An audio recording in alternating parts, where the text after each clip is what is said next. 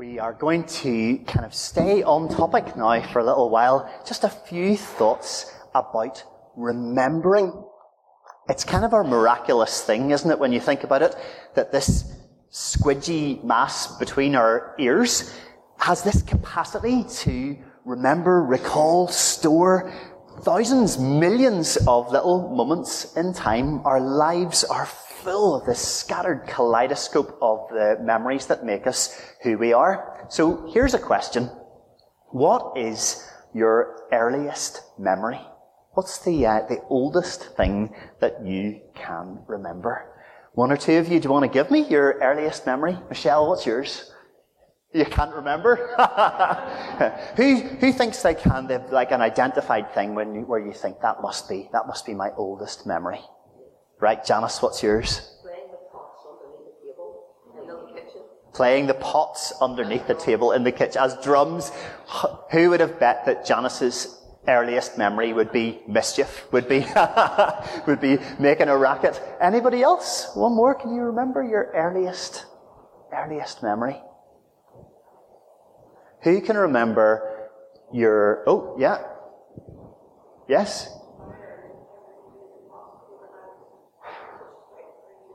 My goodness. And you remember you actually, in hospital when you were three years old, I was about to ask, can anyone remember anything before school. So uh, stick up your hands if you have an early memory, which is like before even nursery school. Stick up your hand if you can remember nursery school. Can anyone remember where you went to nursery school or how you started? Can anyone remember your first day at school? Put up your hand. Oh, okay. Now we're kind of getting into the uh, right. I'm sure you can all you all have little memories of primary school, but isn't it really uh, interesting to kind of uh, go through the files that are stored away in your brain and realize all these little moments are in there. Now, the fascinating thing is, why do we remember that one specific thing? Of all of the memories, of all of the minutes that you lived in those first couple of years of life, why does Janice remember uh, playing the pots? I suppose remembering the hospital is probably uh, an understandable thing. You remember the big events, but those little kind of daily, everyday unconsequential, unremarkable things that you remember from your early life, why do some memories stick and why do some of them not? And while that's true for your earliest memories and your childhood memories, isn't it true in adult life as well? Why can we remember some things and not others? Why can I remember the words to every Whitney Houston pop song from the 1980s, but forget the name of the person who has just introduced themselves to me 30 seconds ago and I've been standing talking to them and they see that blank look come over their face when I think, oh, I've forgotten your name already. Uh, why do some things stick and why do they not? Uh, there's, uh, uh it's almost like there's a little filing system inside your brain and you wish you could tell it, no, get rid of all that useless information. I don't necessarily want to remember the titles of every single episode of Doctor Who in strict chronological order. I want to remember this person's name. But the filing system in some ways almost seems to have a, a mind of its own. Uh, there's a brilliant quote uh, from the writer Cormac McCarthy uh, in, the, um, in his book The Road. He says, you forget what you want to remember, and you remember what you want to forget.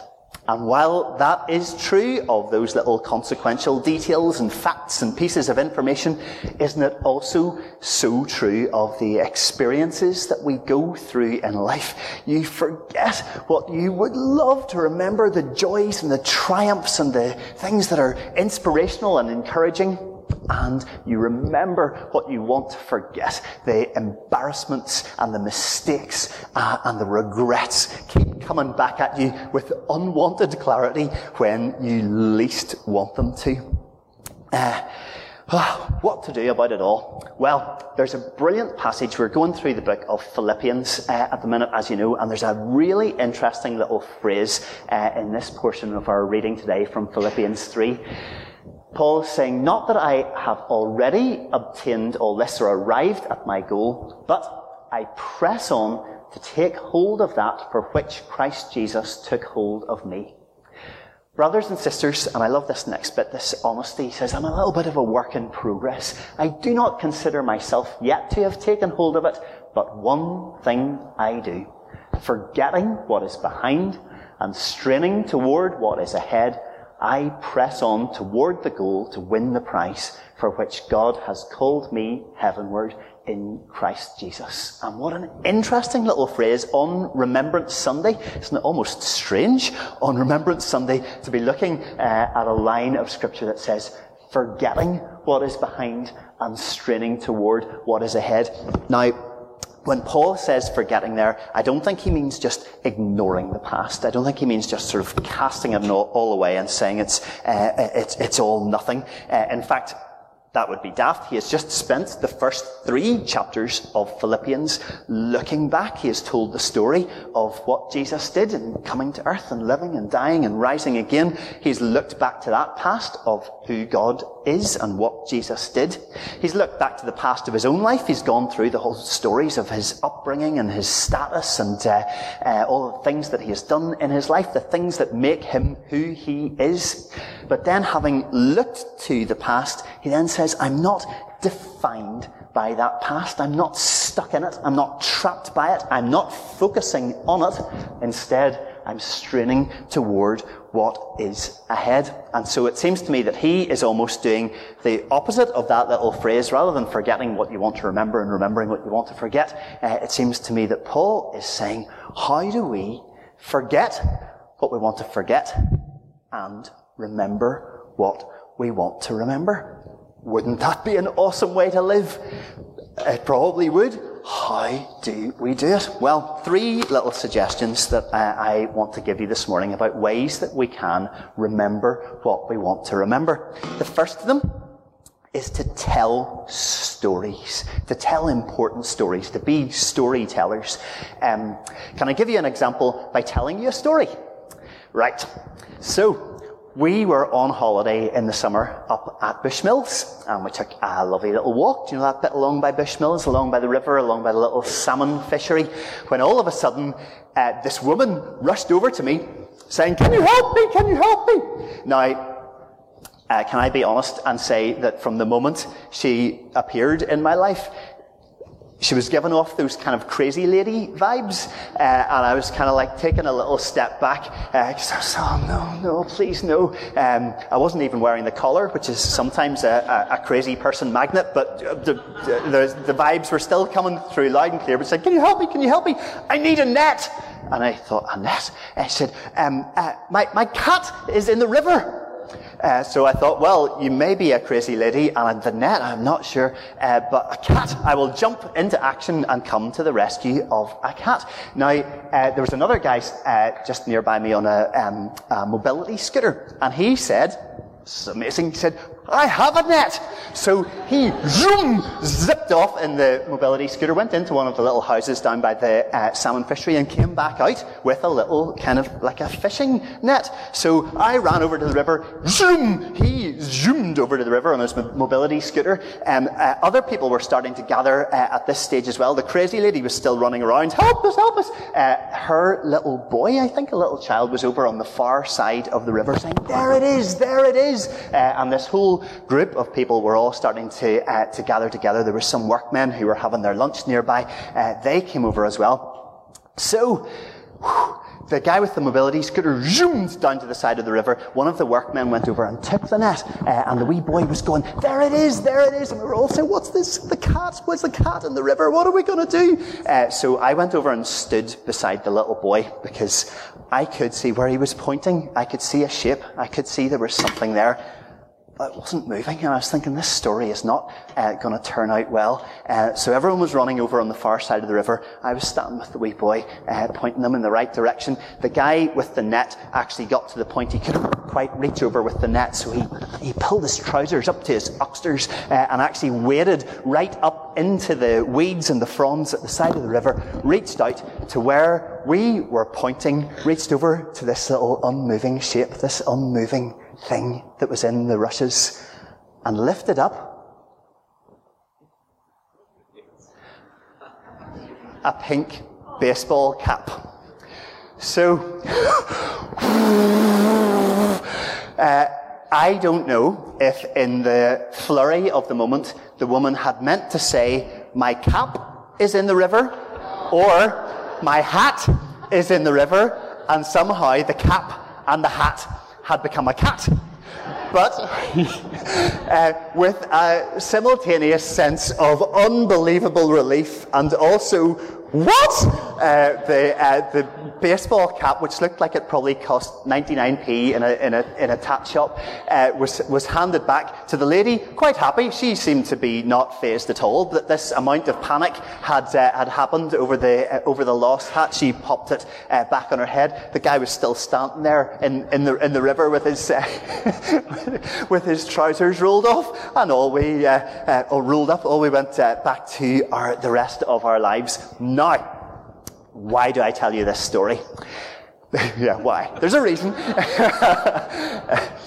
I, a month or two later, have already forgotten almost all of the details of that holiday. If you asked us where we ate, where did we go out for dinner, where did we go for a walk, what did we do, I have a few vague memories, but nothing very specific. In a year or two years or five years or ten years time, I will have forgotten all of the other details of that holiday. But I will never forget. I dine out on that story. I have retold that story with great joy many's the time. And the more I tell that story, the more it becomes unforgettable, the more it gets lodged in my memory banks. And that is just the way stories work. Retelling them make them uh, more vivid with even a little bit of science on this. Retrieving a memory is actually one of the best ways you can boost your memory. Because every time you remember something, the neural path to that memory gets stronger, making it even easier for you to recall it again and again.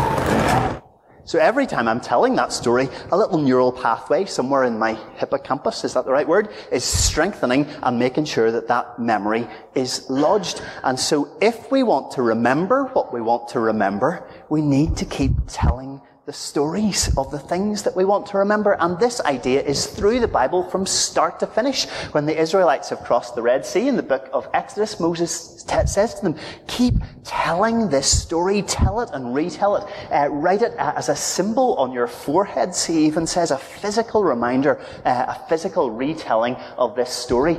Jesus told stories rather than trusting us to remember wadges of theology and, uh, and philosophy. He told stories about good Samaritans and lost sheep and, uh, and prodigal sons, uh, knowing that somehow the story, a story that we could retell and remember, would lodge in our brains and our understandings uh, so much more deeply.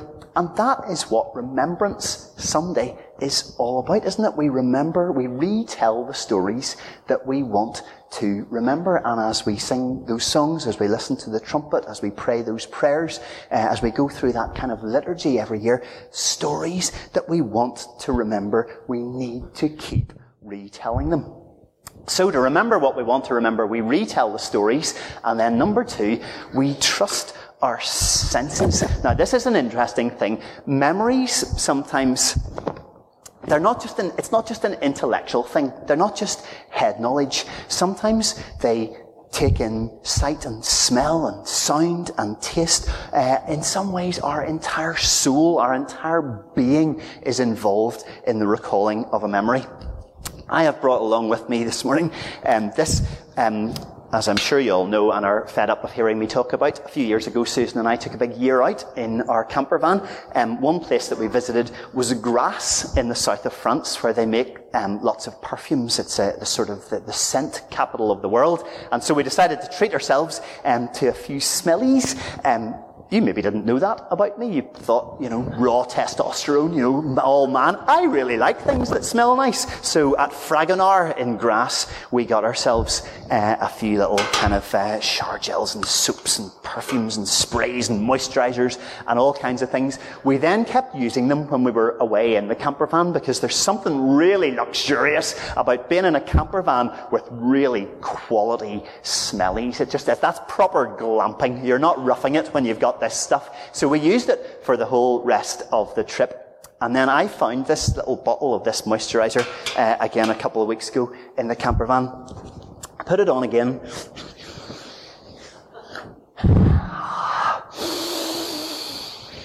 When I smell that smell,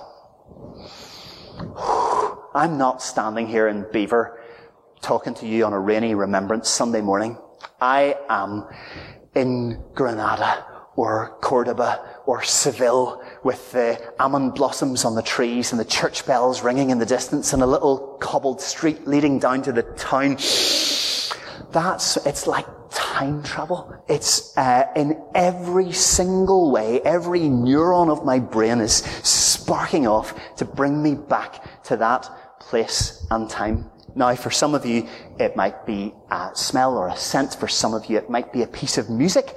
Uh, it might be a song. It might be something that you hear or smell or taste. It might be a particular meal that you remember your granny cooking you when you were little. But we have all these sorts of ways of engaging not just our brains, but our sights, sounds, tastes, smells, every single um, uh, sense to actually go down that wormhole travel back in time. Senses are powerful in remembering what we want to remember. What wondrous beings we are that that's the way that it all works. Sometimes it's involuntary. Sometimes, uh, you know, we kind of get uh, rugby tackled by a memory that we didn't particularly want to have because the smell or the song or the whatever it is uh, triggers it. But sometimes we can voluntarily make choices to actually invest in those senses. We have choices in the songs we listen to, the tastes we eat, the experiences, the sensations.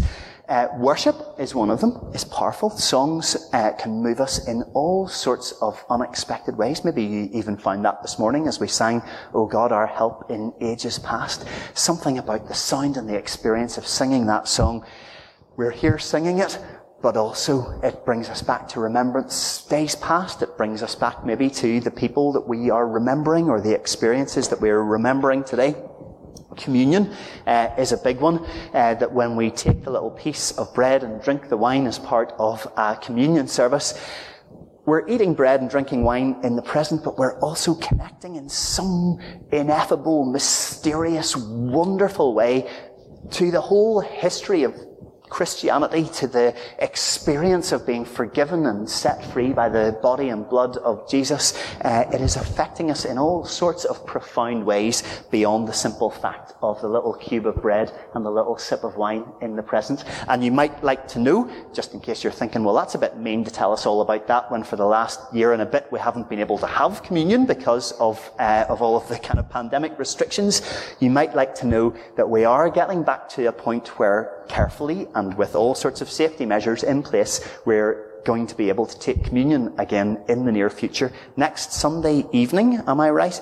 And then the following Sunday morning, which is the first Sunday of December, are going to be communion services. And so if that is a way of using your senses to remember something really important that is very meaningful to you. That is kind of coming back into our church life again, which is really cool. And again, Remembrance Sunday. Again, we're using not just uh, head knowledge, but all of our senses. When we listen to that last post on the trumpet and the reveille, whew, does anybody else find there's something going on above and beyond just listening to a piece of music? There's something powerful about it. We close our eyes uh, and we can almost see um, trenches and uh, we're, uh, we, we, we just, we're there and yet we're here. And I'm quite sure for any especially when um, the, uh, the, First and Second World War were in living memory. I'm sure when soldiers stand at war mem- memorials on Remembrance Sunday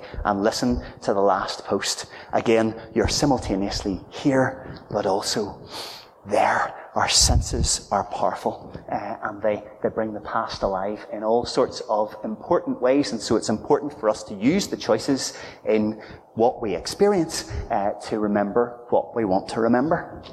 And then finally, so if retelling our stories, using our senses helps us to remember what we want to remember, uh, the final thing to say this morning is that remembering is school. It teaches us when we look to the past, we have to look at it with the attitude that we want to learn from this. We want to be shaped by this. Uh, you remember that right the way through the pandemic, we kept using this little phrase, every day is a school day. And that's true. Right the way through our lives, we've learnt all sorts of stuff. But just like our school lessons, we don't want to forget them. All those school days, we don't want them to be, uh, uh, to just go to waste. It would be foolish to forget all the lessons that we've learnt uh, throughout our lives. Have you ever said the phrase, I bet you have, I won't make that mistake again?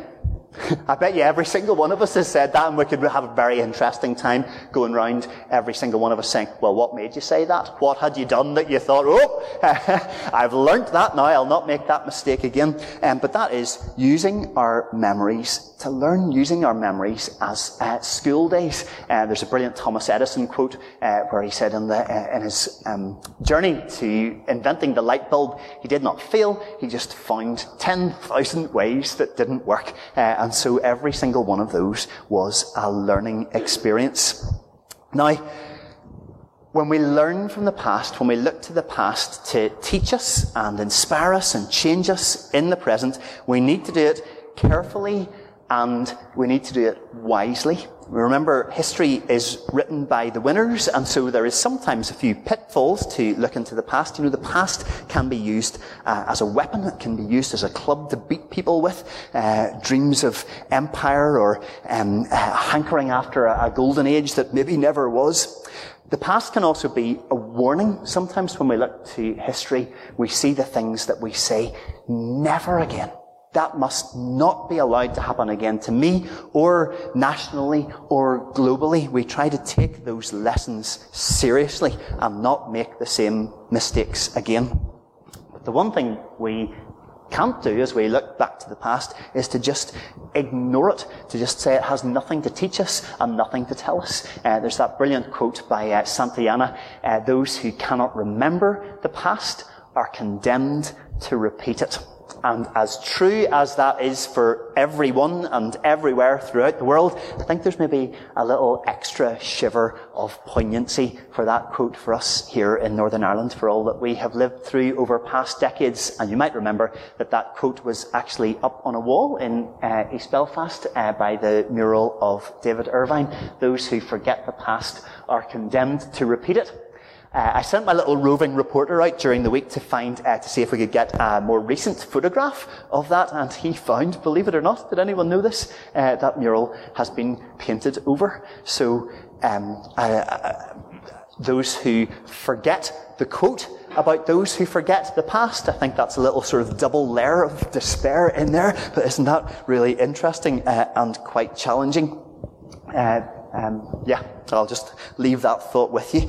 Um, the really important thing to take out about it is that the past isn't just there uh, to warn us or to condemn us or to, um, to be seen as a really negative thing that we have to fix. The past can also be there to inspire us. Think back to who has, who has encouraged you in your life? Who has been part of making you who you are today? Who has been part of building you up?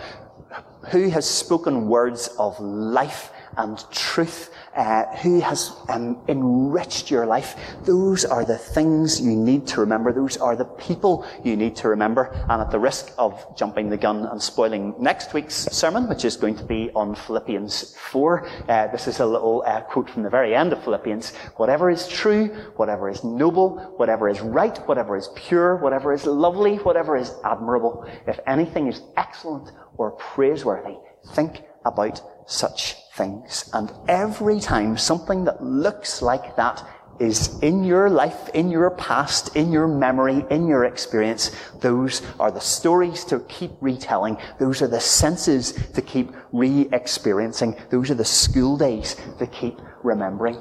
So, so, to forget what you want to forget and remember what you want to remember. I kind of realized once I'd sort of put all of this together, I've almost always uh, completely been talking about remembering what you want to remember because um, if anybody here knows how to forget what you want to forget, uh, please tell me.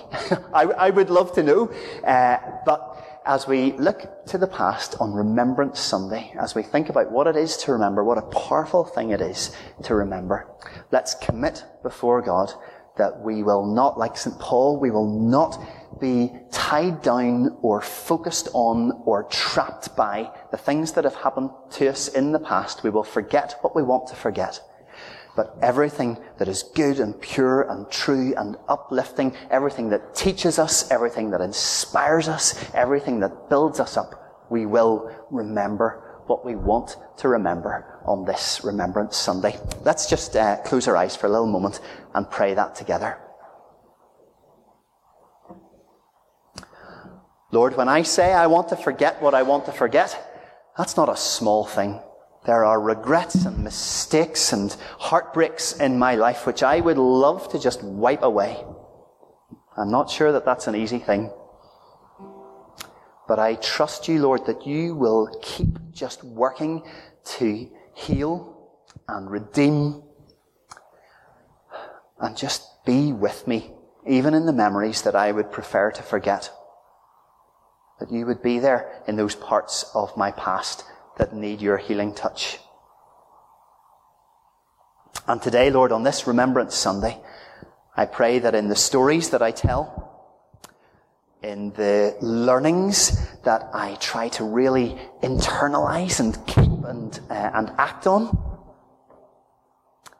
in the things of my life that I want to remember. I pray that you would save those things from drifting away uh, amidst a, a, cloud of other trivial things which just are clogging up the pipes. Uh, I pray that you would help me remember not just what I want to remember, I would help, pray that you would help me remember the things that are worth remembering in my life and in my faith and in my walk with you. I ask in Jesus' name. Amen.